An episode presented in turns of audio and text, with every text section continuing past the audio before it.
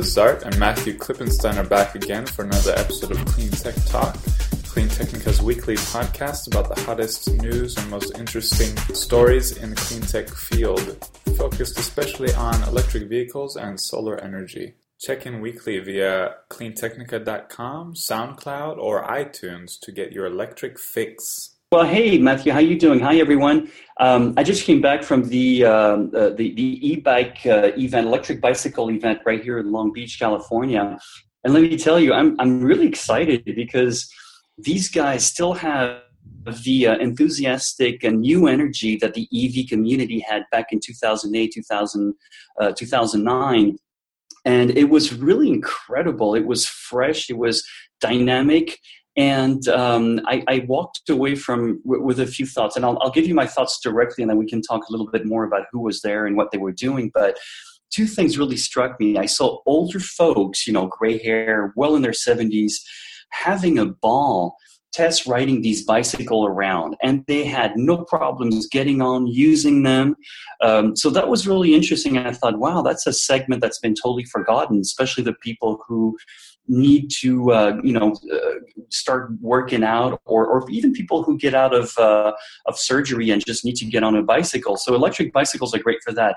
And it was great for these uh, for you know the senior citizen kind of uh, kind of uh, demographics. Also it, it, it, dawned on me that this is an industry where there's not a lot of limelight. There's not a lot of coverage on them. And these guys are making so much progress. They're developing bicycles uh, so much faster than the uh, car industry is doing right now. And it makes sense because, again, they don't have a lot of journalists on top of them, they don't have a lot of coverage, and they don't have a lot of investors, you know, banging their fists on the table, demanding for more and more and more and more. So I walked away really energized and refreshed seeing this. And uh, it's it's really exciting. I don't know if you want me to talk about specific bikes. Sure. I guess my biggest interest, and this comes from living in Vancouver, which is gloriously sunny for maybe three to four months of the year and hideously rainy, cloudy. Uh, occasionally, we might be lucky enough to get snow for the balance of the year. And uh, there are some companies over here which are trying to develop velocycles, I think they're called. It's basically a battery assisted bicycle, but one which has a cover on it so you don't get wet. And these guys are are very convinced. They're, they're adamant that as lo- if, if you can prevent people from getting wet, then uh, and you have a low power motor so you can stay within i think neighborhood electric vehicle kind of range maybe 25 kilometers per hour you can get a lot more people in and i can i can quite understand that that makes a lot of sense to me were there many um, of these uh, kinds of covered bicycle uh, options or or prototypes being shown at the show no, and that's a very good point. No, they weren't because, well, for one thing, we're in Southern California, and so they didn't expect that. What they also didn't expect is that it rained on Sunday. So um, you're right, a lot of bicycles like that are happening, especially where you live and also um, you know uh, companies like Lit Motors and all these companies uh, are doing self-enclosed self-encased and self-balancing uh, um, sort of you know electric motorcycles electric bicycles that, that work like that. But i did find one bike that you might like uh, and actually um, emotion is, is the company and they are up in, um, in canada. And joe marcoux was uh, was in charge of this and he told me he gets to ride his bike in the snow all the time and so I said, "Wow, which bike?" So he had this. The, I don't know if you're aware of these the, the, these bikes that have the big fat tires. He takes um, a bike like that, he deflates it a little bit to about you know 20 20 psi, and he can ride in the snow with it. So after that, I jumped on one of them, and, and Matthew, I had a ball. This bike had not only an electric motor behind in the rear wheel, but it had an electric motor in the front wheel. It had so much get up and go and of course it was very linear so so i could uh, unfortunately there was no ice. I could test it on the ice but there was plenty of water. I could test it on it.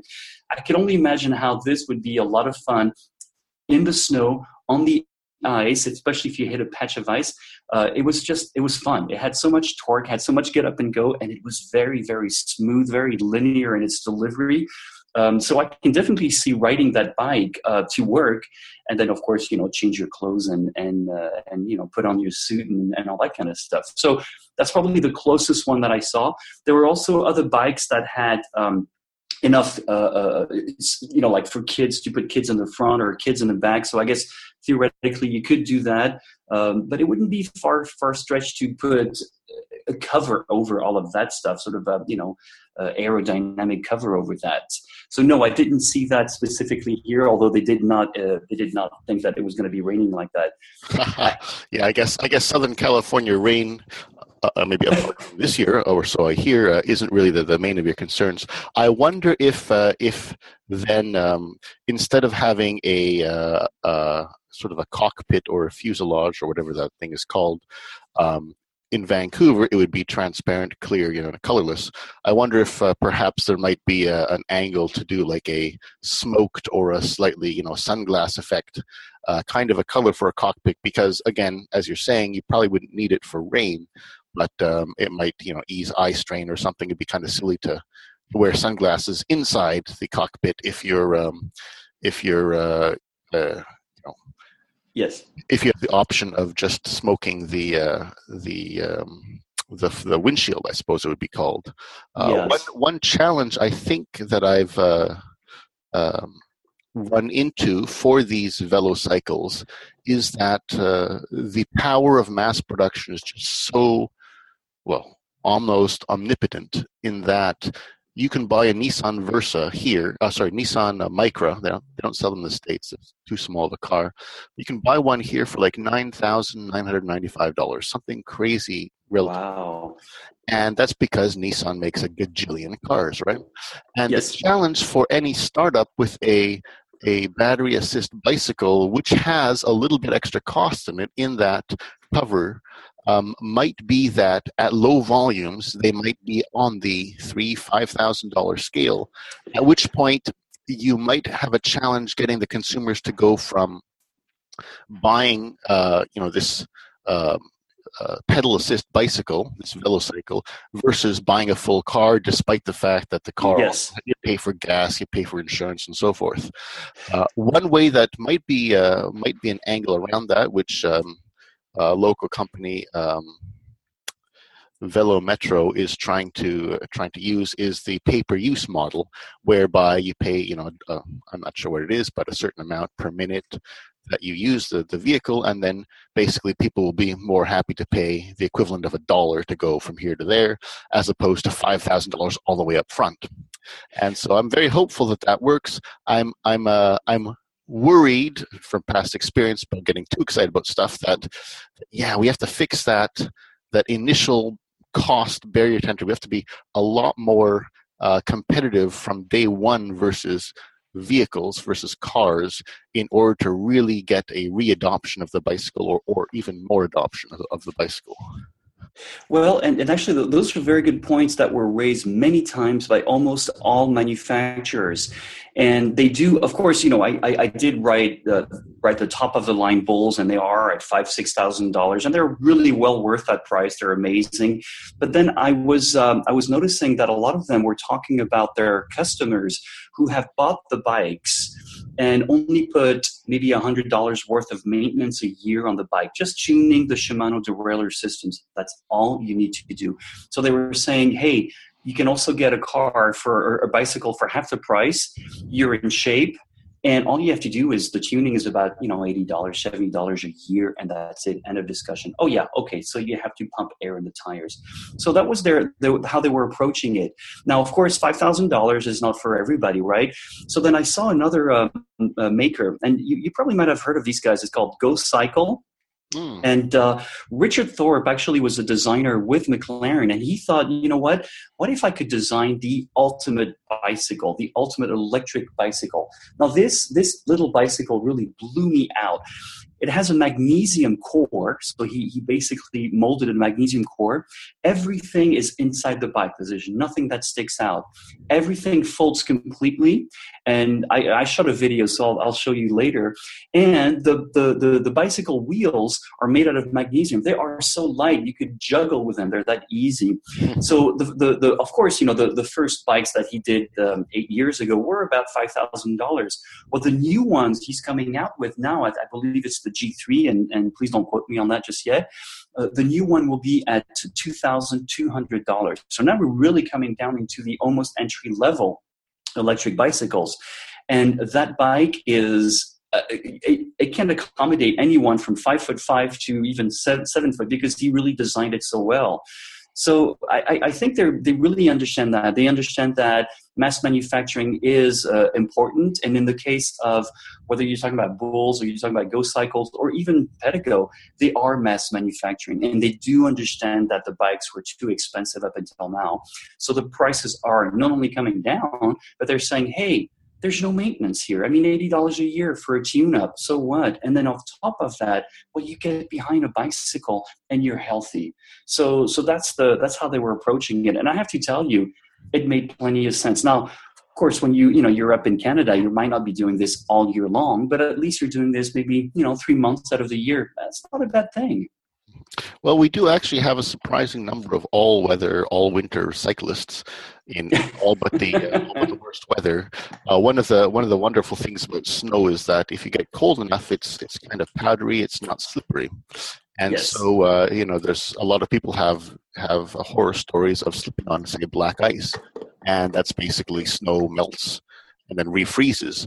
But if you if you're in an area which is you know far enough below zero, then the snow just compacts, and so it is actually you, you can you can't stop on a dime, but you can stop pretty close to on you know reasonably close to on a, a dry street on a summer's day on snow.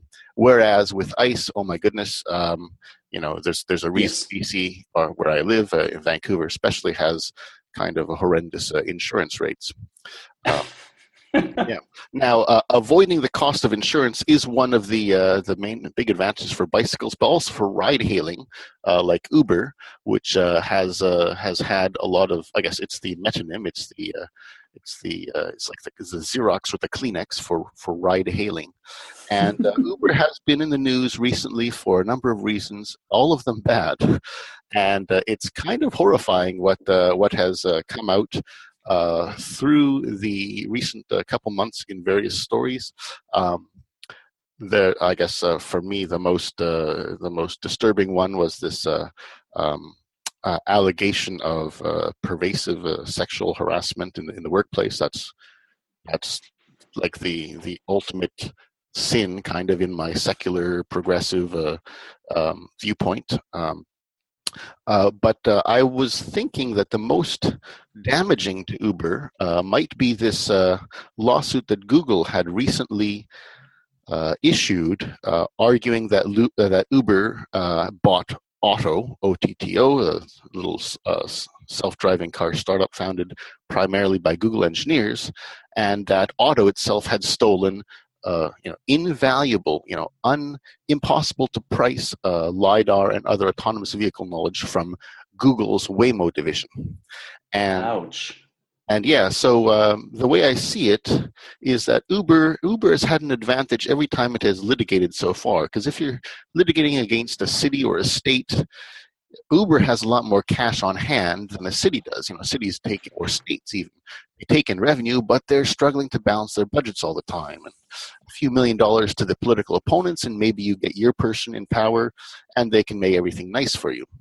So I think that up until now, wherever you've been in the world, Uber has generally had the advantage on the litigation side. But Google, Google is kind of like the, uh, it's like the um, irresistible force. It's it's it's the mm-hmm. bully in this in this um, uh, confrontation because like Uber's maybe valued at perhaps sixty or seventy billion, but Google has like last I checked, eighty six billion dollars in cash.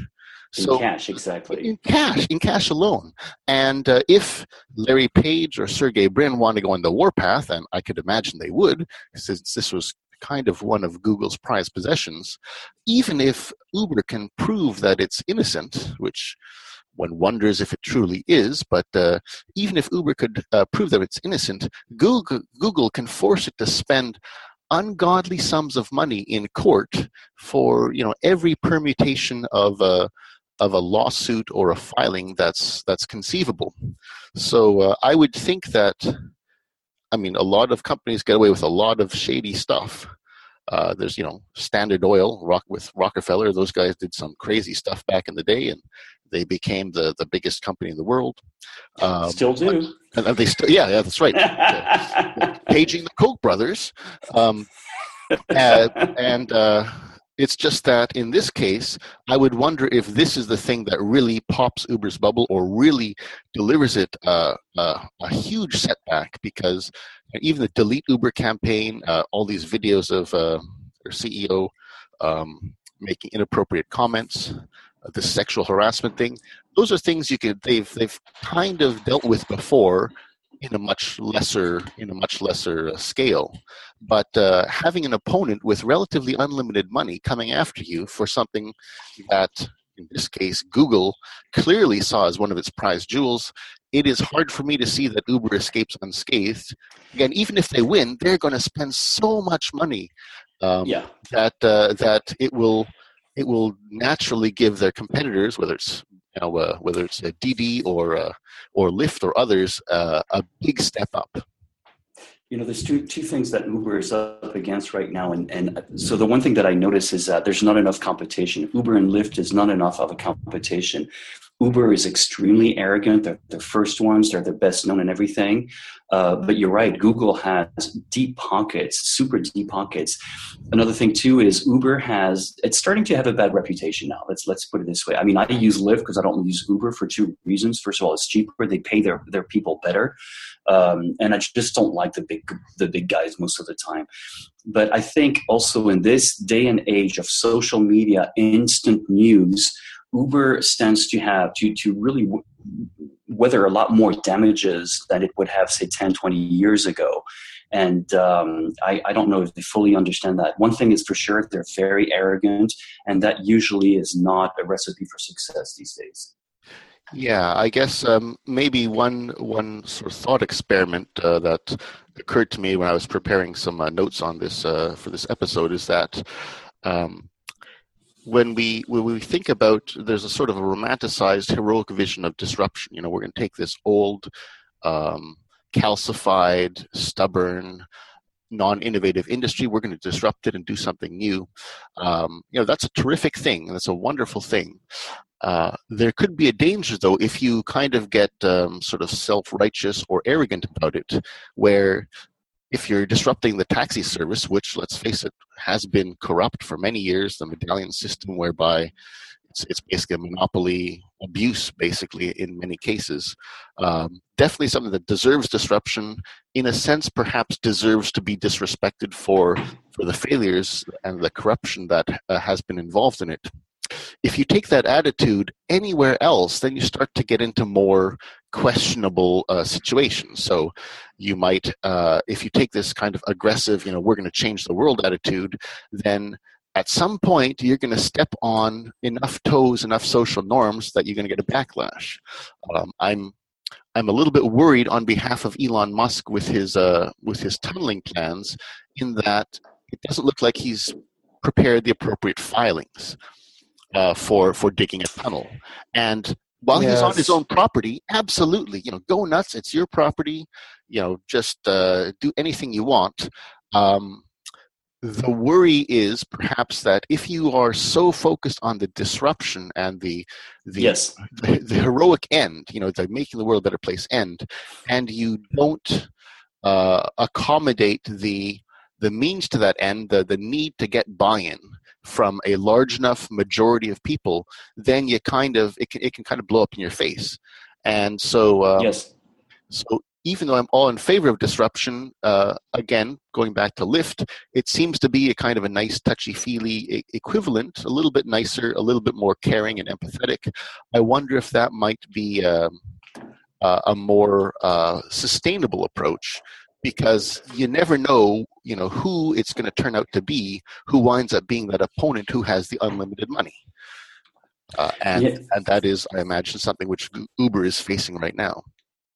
And you know, I think that's a very good point you're making because okay, so in my other normal life, I'm a I'm a I'm a fully trained, uh, you know, professional certified uh, business coach, and the one thing that I notice is that the business model isn't there. They're still using an old business model into this quote unquote disruptive new technology and service world but as long as you bring in that old business model of making money the way they are doing it by squashing the uh, competition and everything, well, guess what? It doesn't work. We can see it everywhere at every level.